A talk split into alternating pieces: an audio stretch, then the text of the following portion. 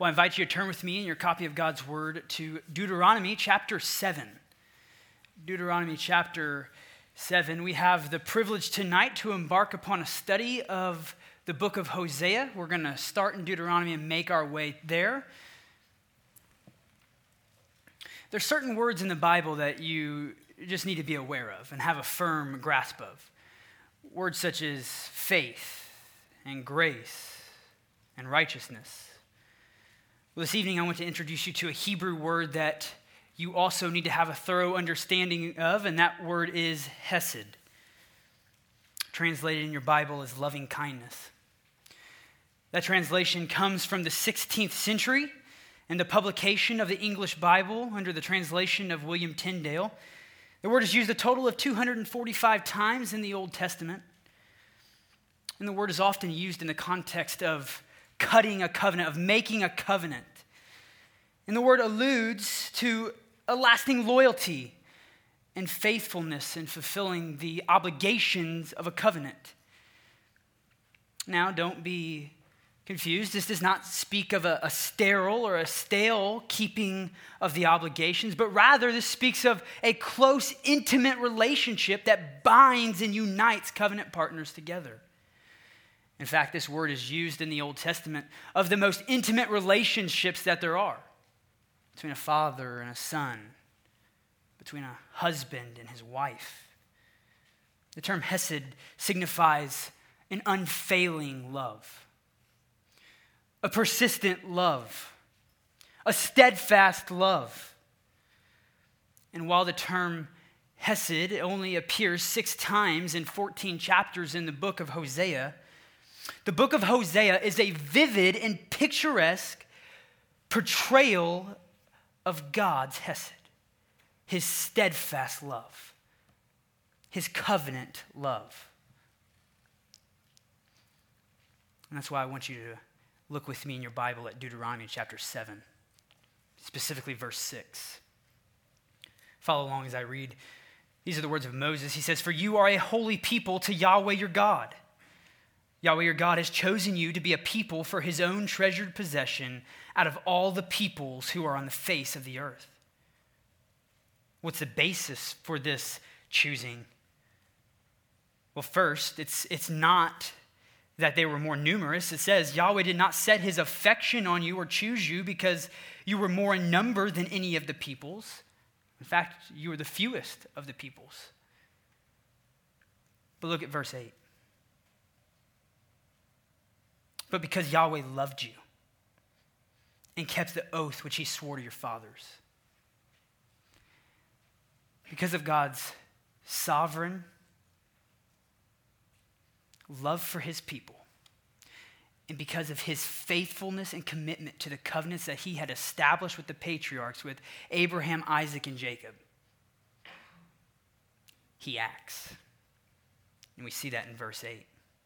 It's because of this that Yahweh brought you out with a strong hand and redeemed you from the house of slavery. What's the conclusion of all this? Look at verse 9.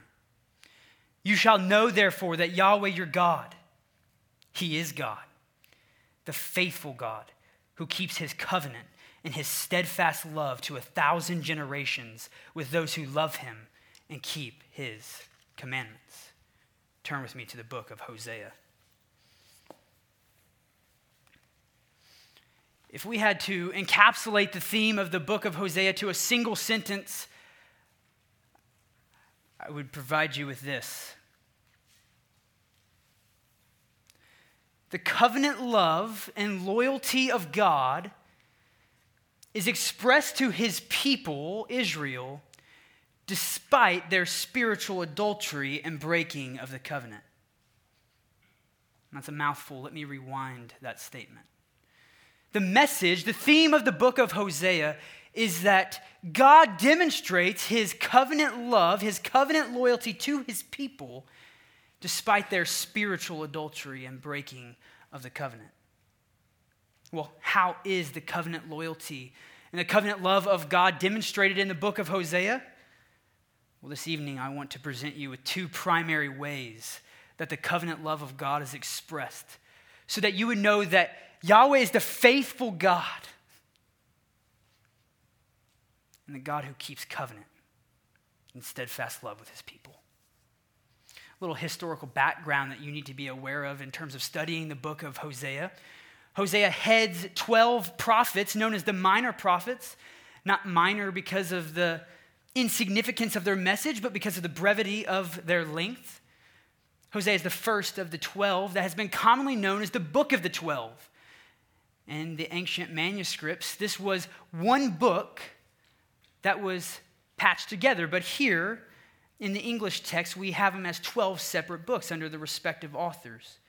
Hosea was a prophet in the 8th century to the northern kingdom of Israel. His contemporaries included Amos, who also prophesied to the northern kingdom, and Isaiah and Micah, who prophesied to the southern kingdom. While this message was given in the 8th century BC, this message is vitally pertinent and relevant to our daily lives right now. And I pray that as we study it, you'll see that together. So let's look at these two primary ways that the covenant love of God is expressed. The first way that I want you to be, be aware of that the covenant love of God is expressed is through a vivid historic illustration. This is Hosea's marriage. Through the historic illustration of Hosea's marriage to the adulterous Gomer, God graphically and clearly reveals his steadfast and enduring love to his idol prone and spiritually bankrupt wife, Israel. Mark Rooker, an Old Testament commentator, says By loving his wife despite her unfaithfulness to him, Hosea is perhaps the ultimate example of the unconditional love that God demonstrates toward his people. If you wanted to encapsulate the message of the book of Hosea to a couple verses, you could do so from Hosea chapter 1, verse 2, and Hosea chapter 3, verse 1. And that's where I want to turn our attention now. Hosea chapter 1, verse 2. Follow along as I read. There it says, When Yahweh first spoke through Hosea, Yahweh said to Hosea, Go, take for yourself a wife of harlotry, and have children of harlotry, for the land commits flagrant harlotry forsaken Yahweh. This verse provides us with the initial call and command of God to the prophet. He was to go and take for himself a wife. But the verse goes further.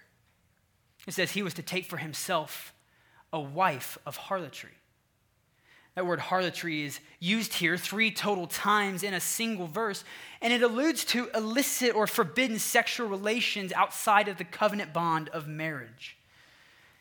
Now, some commentators conclude and propose that Gomer was actually chaste and faithful at the time of this command, and that she only became adulterous after the marriage vows had been made.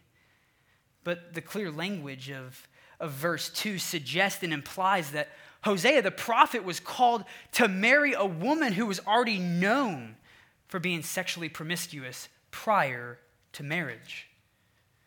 And often throughout the Old Testament, God calls his prophets to do unique or unusual or difficult tasks that are representative of a greater spiritual reality. And that's the case that we have here.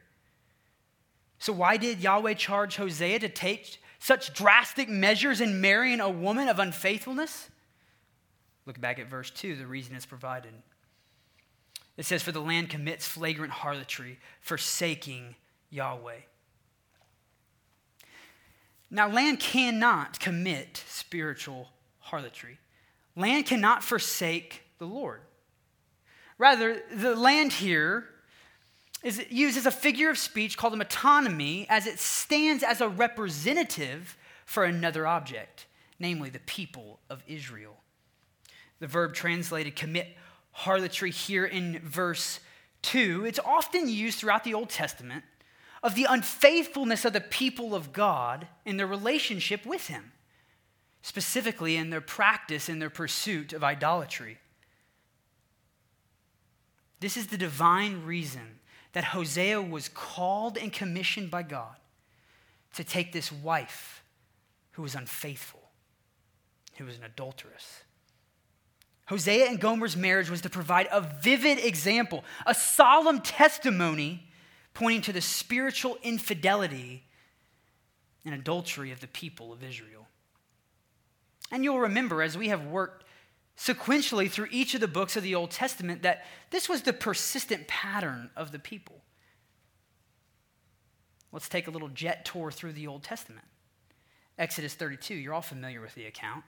Right after God miraculously redeems his people from the house of slavery in Egypt, what do they do? They result to syncretistic idolatry. The people bring to Aaron gold articles, and what's he do? He fashions a golden calf. Exodus 32, verse 4. He takes them and makes made them into a molten calf. And he said, These are your gods, O Israel, who brought you out of the land of Egypt. Fast forward a little bit there in the wilderness. Did they learn their lesson? No. Numbers 25, verses 1 through 2. The people began to play the harlot with the daughters of Moab. Indeed, they called the people to the sacrifices of their gods, and the people ate and bowed down before their gods. Fast forward to the time of the judges. Did it get any better? Well, Judges tells us there was no king in Israel at that time, and everyone did what was right in their own eyes. And Judges 2, verses 11 through 13 says, The sons of Israel did what was evil in the eyes of Yahweh and served the Baals. And they forsook Yahweh, the God of their fathers, who had brought them out of the land of Egypt, and followed other gods from among the gods of the peoples who were around them, and prostrated themselves before them. Well, what about the northern kingdom of Israel? You'll remember that the northern tribes separated from the southern tribes in the year 931 BC. Did they get a good start? How did they start out? Well, in 1 Kings 12, we see that they had an abysmal start as well under the reign of Jeroboam. Jeroboam built Shechem as the official cultic site of the northern kingdom. And to prevent the people from going to Jerusalem at the three appointed feast, he established cultic sites in Dan and Bethel, also making two molten calves. I mean, as you can see through this jet tour throughout the Old Testament, the people of Israel were very prone to syncretism and idolatry. They were plagued by and characterized by spiritual defection from their covenant God, Yahweh. Furthermore, in verse 2 of Hosea chapter 1, this committing of flagrant harlotry is identified and defined as forsaking Yahweh. That verb forsake there, it literally means turning your back upon, turning aside from. The people of Israel had turned their back upon the God who loved them and the God who had redeemed them from the house of slavery. And they gave their loyalties and their affections to others. Fast forward to chapter 3. Turn to chapter 3 with me. Hosea chapter 3, verse 1. Then Yahweh said to me, Go again. Love a woman who is loved by her companion and is an adulteress. Even as Yahweh loves the sons of Israel, though they turn to other gods and love raisin cakes. If you are one who underlines in your Bible, I would encourage you to underline that word again. Go again, Hosea. You've loved this woman. You have pursued this woman only to have your heart broken, only to see her give her love and affections to others, only to see her forsake your covenant vows and your family. But go again, Hosea.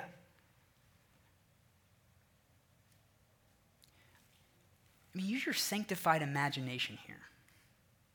I mean, from a purely human perspective, think about the heartbreak, the trust that has been shattered. I mean, here, Hosea is a faithful man of God who is called to go and love a faithless woman. And they exchange marriage vows.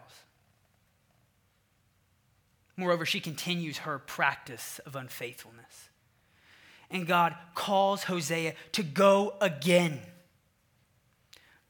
Go again, Hosea.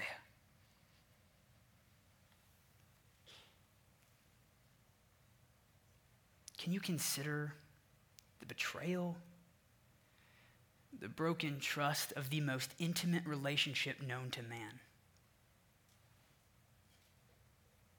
Perhaps you've been betrayed by someone that you loved, whether that be a close family friend or a family member.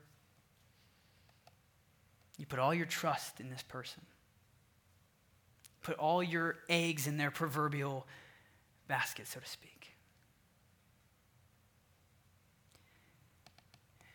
Just to see that trust shattered and come crashing down. Now consider it on an infinitely greater degree. God, the King of the universe, set his love upon Israel, set his affection on this people. However, they consistently and perpetually turn their backs spurned his lordship, and gave themselves to others. In this verse, we see that the faithful, persistent, enduring love of Hosea towards Gomer mirrors and reflects God's faithful, persistent, and enduring love for his own people. And notice in verse 1 the standard of comparison that is given with those words, even as. Go again, Hosea, and love this woman. Even as Yahweh loved the sons of Israel. In the same manner, in the same way, even as Yahweh loves the sons of Israel, though they turned to others, go and love her again. Now, oftentimes, as we've worked throughout the books of the Old Testament, it is the tendency of Christians to, to stick up their nose and to wag their heads at the people of Israel. I mean, we walked through their, their history, and this is an ongoing 600 year persistent giving of themselves to idols. But, friends, let us not merely look at the people of Israel without focusing upon our own lives and taking spiritual inventory of our own lives. Consider this with me. The eternal God set his love upon you in eternity past in Jesus Christ. Ephesians tells us he chose you before the foundation of the world. And in the fullness of time, Galatians 4, the second person of the Trinity, the Lord Jesus Christ, came and was born under the law so that he might fulfill the righteous requirement of. And more so than that, he bore the full weight of the wrath of God on Calvary's cross for your sin, satisfying the penal demands of the law. And in time and space in your life, if you are a believer, God has effectually drawn you to himself by his grace. And now that you're in the state of grace, you don't sin, right? Of course not. Of course not.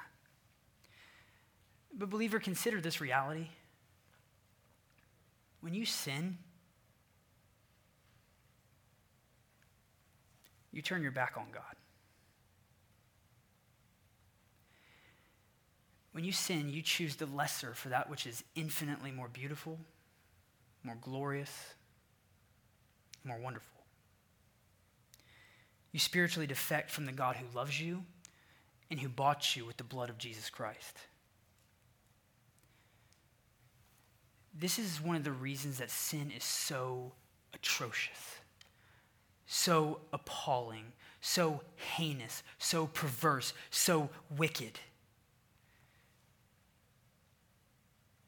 It's because of who that sin is against.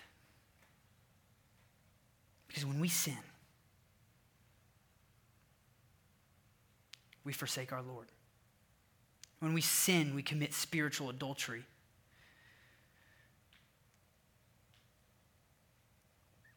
Christian, would this not cause an intense hatred to well up in your heart against sin and its deceitfulness? Next time you're tempted to sin, to become angry with someone after they cut you off, to, to whatever whole host of sins that at occasions entangles you, would this thought course through your mind? That sin is defection from God. Would you despise it? Would you forsake it? Would you flee from sin to pursue fidelity and devotion and loyalty to the one who is worthy of every ounce of it? Christian, make this your life endeavor. John Owen said, Be killing sin or it'll be killing you. He's worthy of every bit of your affections your loyalties, and your love. One of the ways that the book of Hosea vividly displays the covenant love of God is through this historic illustration, through the marriage of Hosea to the adulterous Gomer. And that brings us to a second way that the covenant love of God is presented in the book of Hosea, and that is the prophetic actualization the prophetic actualization.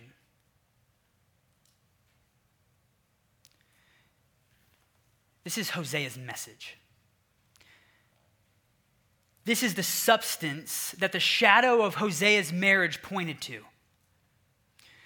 You see, the marriage of Hosea with Gomer was, was real, it was a historical reality, but it was meant to point to the reality that the people of God in their persistent idolatry, were committing spiritual adultery against the one who entered into covenant with them. This is the message of Hosea. The people had abandoned and forsaken Yahweh. They had committed covenant treason and spiritual adultery. And despite the people's defection from God, God would continue to remain faithful and loyal to his people because of his great love. As we consider Hosea's message, as we consider the prophetic actualization, I want us to look at it from three primary focuses. Three primary focuses. If you want to understand the book of Hosea, nail these down. In reality, if you want to understand the prophets as a whole, memorize these. These are the three primary focuses of the book of Hosea. First focus is this Israel is indicted for defection from God. Israel is indicted for defection from God. Turn with me to the fourth chapter of Hosea. Looking specifically at the first three verses. This is what the Word of God says. It says, Listen to the word of Yahweh, O sons of Israel, for Yahweh has a contention against the inhabitants of the land, because there is no truth or steadfast love or knowledge of God in the land. There is swearing of oaths, deception, murder, stealing, and adultery. They break forth in violence so that bloodshed follows bloodshed. Therefore, the land mourns, and everyone who inhabit it, inhabits it languishes. Along with the beasts of the field and the birds of the sky, and also the fish of the sea, disappear. The Hebrew word for contention in verse 1 speaks to a lawsuit, a legal proceeding the people of God have been weighed in the scales of divine justice and have been found wanting. So, what were the people of Israel officially charged with in Yahweh's courtroom? In verses 1 through 2, we see that they're charged with their sins of omission in verse 1 and their sins of commission in verse 2. In other words, the attributes, the qualities that were to be characteristic of them, they lacked and were not found amongst the people. And the very things that were only speakable amongst the heathen and the Gentiles, that is what characterized them. Verse 1 says that there is no truth, steadfast love, or knowledge of God in the land. And you should notice that while the book of Hosea presents God as the one who is abundant in steadfast love towards his people, who retains and remains in that enduring, persistent love, the people of Israel are completely devoid of it. In verse 1, these are what the people of God are called to. They are called to be characterized by, by truth and fidelity, by steadfast love, both to God and to others, and for an intimate relational knowledge of God.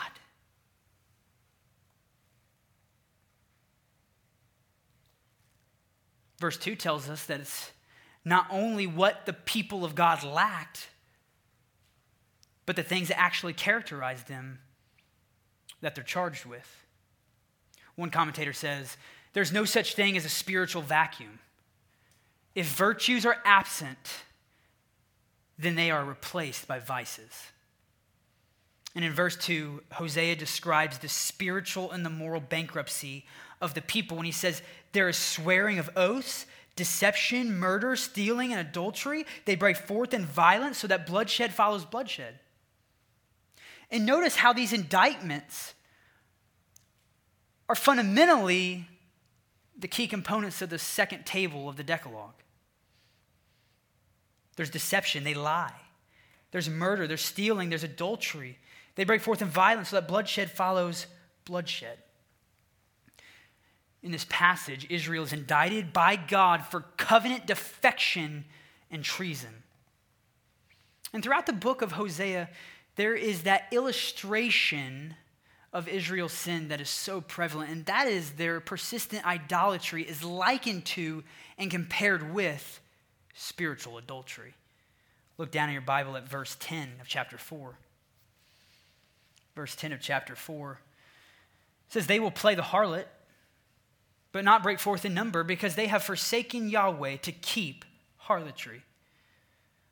Look down at verse 12. My people ask their wooden idol, and their diviner's wand declares to them, For a spirit have, of harlotry has led them astray, and they have played the harlot, departing from their God.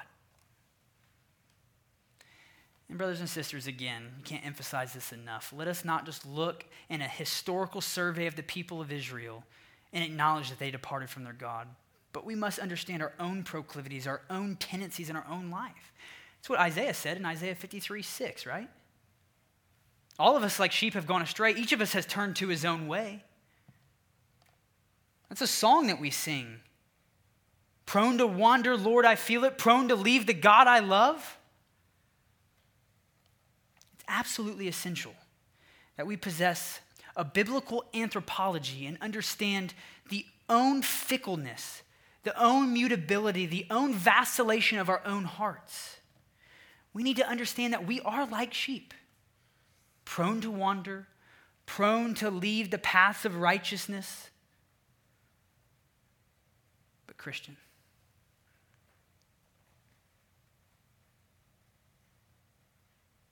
though you must understand that you are a sheep and you are prone to wander, I would encourage you to cast your gaze to the Good Shepherd.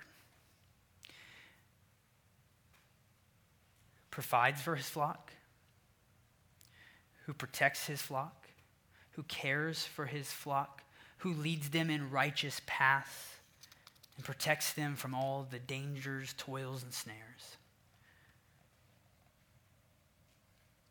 Verse 16 of chapter 4 Israel is stubborn, like a stubborn heifer. Can Yahweh now feed them like a lamb in a large field? The people of Israel are compared to a stubborn and an obstinate cow that refuses to submit to his master's yoking and instruction.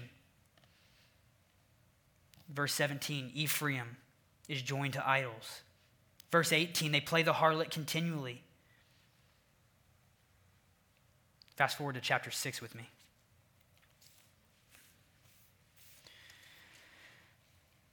Chapter 6, verse 7 but like Adam, they have trespassed against the covenant. There they have dealt treacherously against me. Like Adam disobeyed the command of God in the garden, so too the people of Israel had transgressed the covenant of God. Hosea 7. Hosea 7 4, they are all adulterers. Turn to Hosea 9. Do not be glad, O Israel, with rejoicing like the peoples, for you have played the harlot, forsaking your God. You have loved harlot's earnings on every threshing floor. Chapter 10. Chapter 10, verse 2. Their heart is faithless. Now they must bear their guilt. Yahweh will break down their altars and destroy their sacred pillars. Hosea 13. Verse 9. It is to your ruin, O Israel, that you are against me, against your help. It is to the people of Israel's demise, to their ruin, to their destruction, that they have forsaken, that they have turned against their God, their help from ages past. Clearly, just from a cursory reading of verses, you can see that one of the primary focuses of the book of Hosea is the spiritual defection of the people of Israel. Just like Gomer was guilty of physical adultery and infidelity, so too the people of Israel have defected spiritually from their God and committed spiritual adultery. The year was 1967. A plane landed on the runway of JFK during the midst of the turbulent and tumultuous continuation of the Cold War. There was a host of reporters who jostled for position to, to see the people stepping off of this plane. And stepping off this plane was a woman who greeted the reporters saying, Hello there, everybody. Very happy to be here. The woman who offered that statement was the only daughter of Soviet dictator Joseph Stalin. At a press conference shortly thereafter, Svetlana, Stalin's daughter, denounced the Soviet regime, publicly burnt her Soviet passport, and declared her father a moral and spiritual monster. Thus, Svetlana became the greatest defector of the Cold War.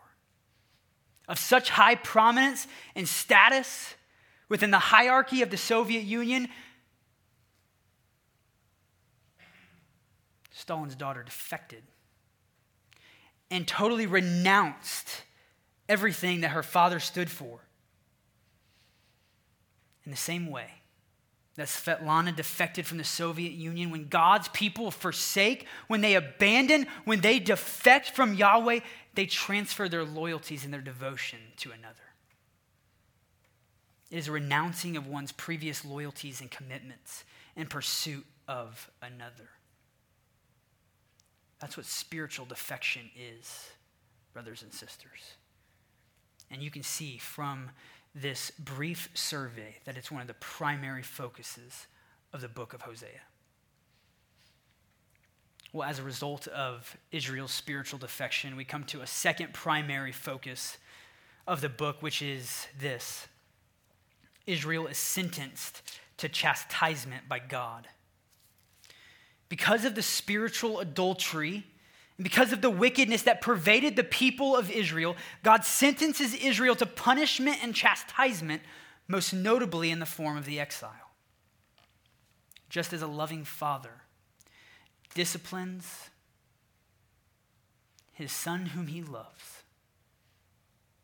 Yahweh chastises and disciplines his people by bringing upon them the curses of the covenant. And you'll remember through our study of the Old Testament that in Leviticus chapter 26 and Deuteronomy 27 and 28, there are blessings that are pronounced for obedience, and there is judgment that is pronounced for disobedience. And as a result of God's covenantal promises and Israel's spiritual defection, God is going to judge the people ultimately, climactically, through the removal from the land. Turn with me to the fifth chapter of Hosea. Hosea chapter 5, specifically verses 14 through 15.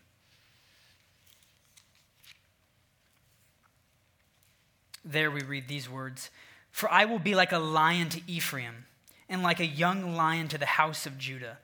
I, even I, will tear to pieces and go away. I will carry away, and there will be none to deliver.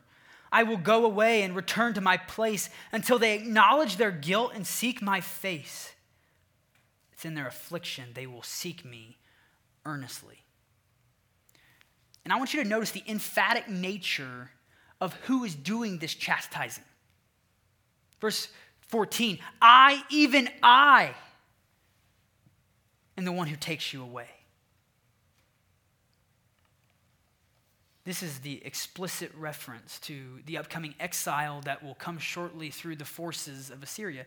And this reflects the fact of what Isaiah talked about in Isaiah chapter 10. Isaiah 10, verses 5 through 6, Isaiah writes Woe to Assyria, the rod of my anger, and the staff in whose hands is my indignation. I send it against a godless nation and command it against the people of my fury to capture spoil and to seize plunder. Assyria would be the instrument in the hands of God upon his people. But do not be mocked, do not be deceived. Yahweh is the one who is executing his judgment through the agency of the forces of Assyria. Look at chapter 8 with me. Chapter 8, verse 1.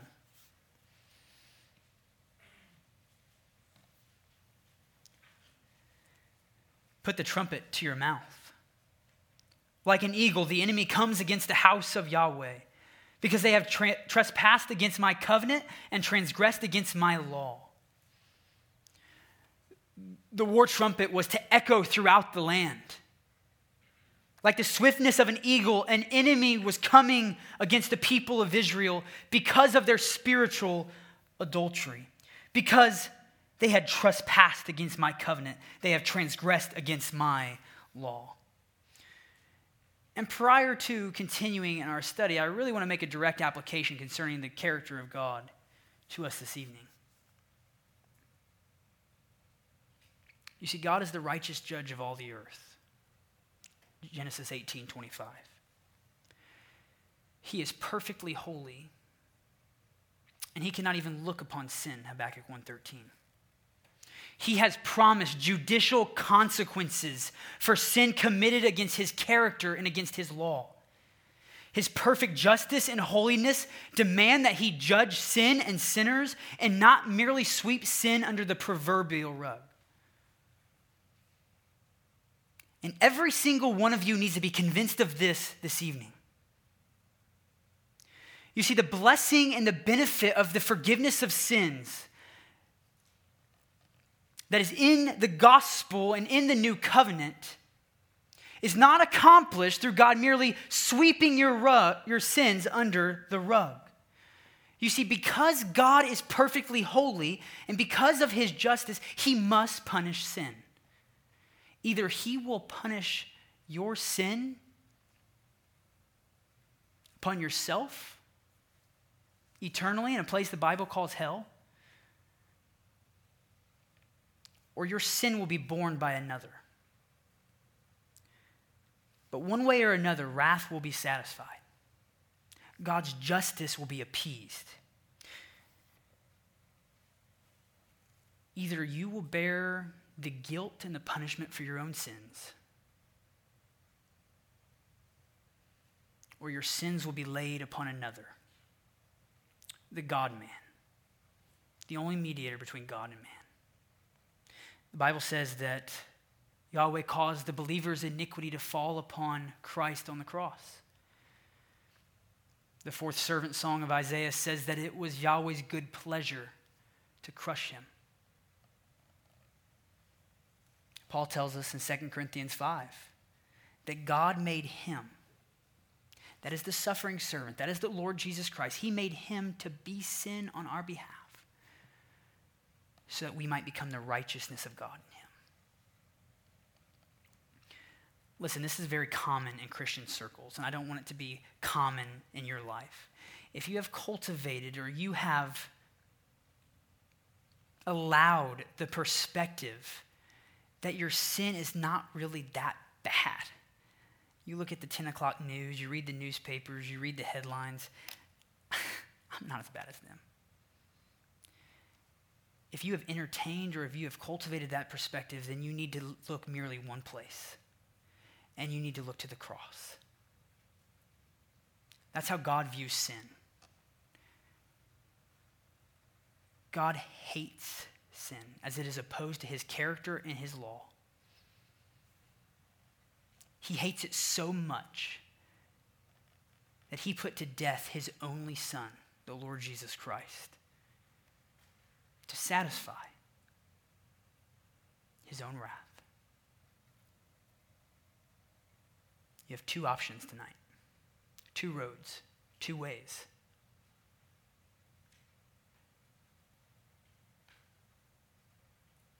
You really only have one way. You must repent. You must acknowledge your own spiritual bankruptcy. You must cry out to the one who can save you, and you must plead for his mercy. The book of Hosea shows us that God is a God full of mercy and compassion and steadfast love.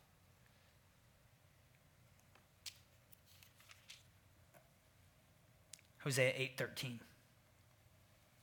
We continue along this theme of Israel being sentenced to chastisement by God. Yahweh has not accepted their sacrificial gifts, but he will remember their iniquity and punish them for their sins. They will return to Egypt. Chapter 9, verse 3. They will not remain in the land of Yahweh, but Ephraim will return to Egypt. This isn't speaking of literal Egypt. This is speaking of the bondage and the oppression that represented their Egyptian slavery. They were to return not under their own kingship, their own sovereignty, but under the sovereignty of another. Hosea 9 7, the days of punishment have come. The days of recompense have come. Let Israel know this. The days of punishment have come. It no longer remains on the distant horizon in the future. Yahweh is a compassionate, a patient, and a gracious God, but his patience has run out. The time of punishment has officially come. Hosea 11, verse 5. Hosea 11, verse 5 says, They will not return to the land of Egypt, but Assyria, he will be their king. Why? Because they refuse to t- return to me. Hosea 12, verse 2. Again, we see the Lord bring this lawsuit against the people. And Yahweh has a contention with Judah, and he will punish Jacob according to his ways. He will cause everything to return to him according to his deeds. But before we depart this primary focus, I want to I want to present something to you that is encouraging, that undergirds this entire section. One commentator, John Mackay, highlights what I want to share with you, and he says the Lord's corrective discipline would function in love to recall her and to restore a completely meaningful and fulfilled relationship between them. This reminds us that even in God's discipline and his chastisement of his people, it is inflicted and it is meted out with the loving concern for the well being of his people. Mark Dever writes, his, his love is not merely a love of moral indifference. He doesn't just leave his people where they are. Rather, his love is the searching love of the Father, the husband, the true friend who wants the best for his beloved. Let's look at a third primary focus of the message of Hosea. Third primary focus is this Israel is promised restoration by God. Though judgment would inevitably come because of Israel's sin and unfaithfulness to God, his hesed, his, his covenant steadfast love remains, and he will restore his people because of the unconditional and unilateral promises that he has made. To the patriarchs, to David, turn with me to Hosea chapter 1. Hosea chapter 1 and verse 10.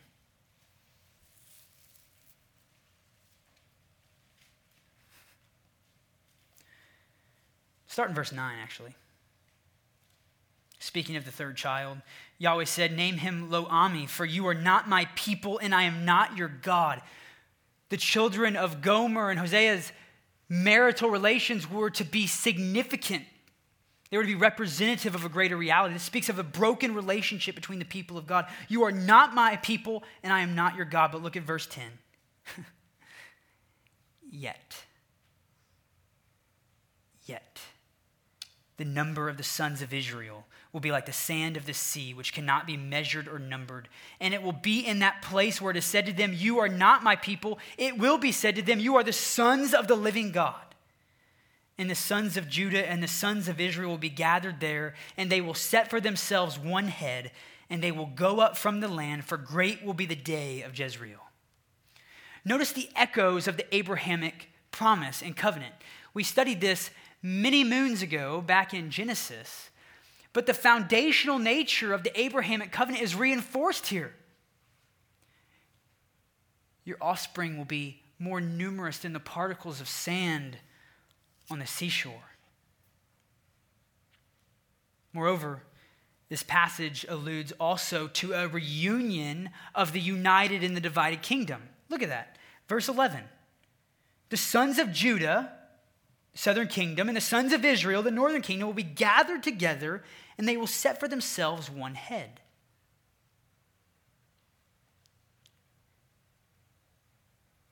Who is this, you may ask? Turn with me to Hosea chapter 3. Hosea chapter 3, verse 5.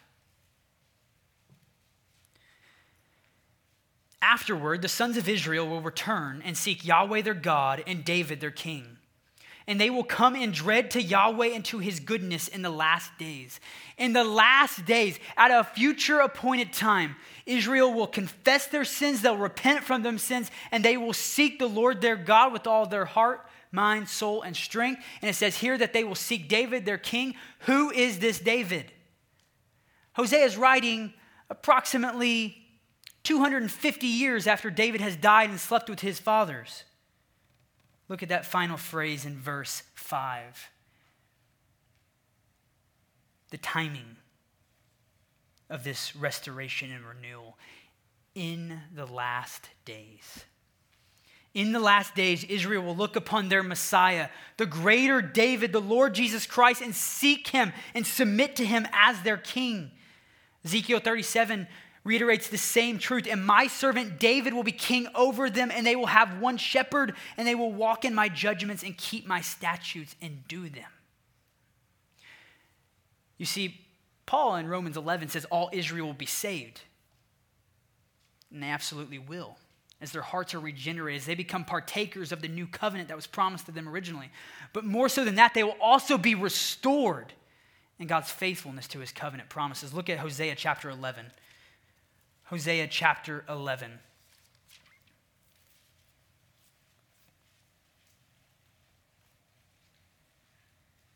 Verse 8 How can I give you up, O Ephraim? How can I surrender you, O Israel? My heart is turned over within me. All my compassions are stirred. I will not execute my burning anger. I will not make Ephraim a ruin again. For I am God and not man, the Holy One in your midst, and I will not come in wrath. They will walk after Yahweh. He will roar like a lion. Indeed, he will roar, and his sons will come trembling from the west. They will come trembling like birds from Egypt and like doves from the land of Assyria, and I will settle them in their houses, declares Yahweh. The Lord says, How can I give you up? How can I surrender you?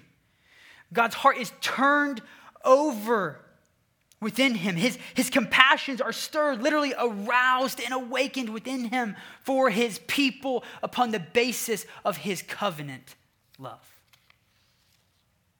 not on the basis of anything noteworthy or remarkable that the people of Israel had done, not because they had first sought him, but upon the basis of his own eternal, steadfast love. How can I give you up, O Ephraim? How can I surrender you? This is the heart of God towards his people. And this is the heart of God towards you this evening if you are in Christ. You know, so often the time, I think in the Christian sphere that we kind of operate in, so common of the time, whenever we sin, whenever we experience those shortcomings, we feel like God doesn't love us anymore. He's not pleased with us. We cultivate the mentality that God is this fluctuating, vacillating, mutable God who turns on a dime. Christian, recall to your mind Romans chapter 8. How should you respond when you sin? You should hate it. You should confess it. You should repent from it. You should forsake it. You should flee from it. But when you sin, when you sin, you get back up on that horse. And you set the eyes of your heart upon the Lord Jesus Christ and you pursue, him with hot, unmitigated zeal. What can separate you from the love of God, which is in Christ Jesus your Lord? Paul tells us nothing in the entire created order. Why? Because if you're a Christian, you're in Christ and you're united to the Son of His love. And He views you as His own Son, clothed and robed in the spotless garments of salvation in the righteous robe that He provides. Christian, would you behold the love of God that He has for you in Christ? Would you warm yourself by the fires of this love? The Prince of Preachers, Charles Spurgeon, said this. He said, The Lord loves you not today, Christian, because of anything that you are doing or being or saying or thinking, but he loves you still because his great heart is full of love and it runneth over to you. John Owen, the Prince of the Puritans, said, This is the glory of love the most orient pearl in the crown of it. It's not mercenary or self ended or deserved, but as a spring or fountain, it freely vents or pours itself out on its own account. Its constancy and unchangeableness is another star of eminent magnitude in the heaven of love. Listen to this. It is not fading, a wavering, an altering thing, but it abides forever. It may be eclipsed or obscured for a season, but changed or turned away, it cannot be. It cannot be.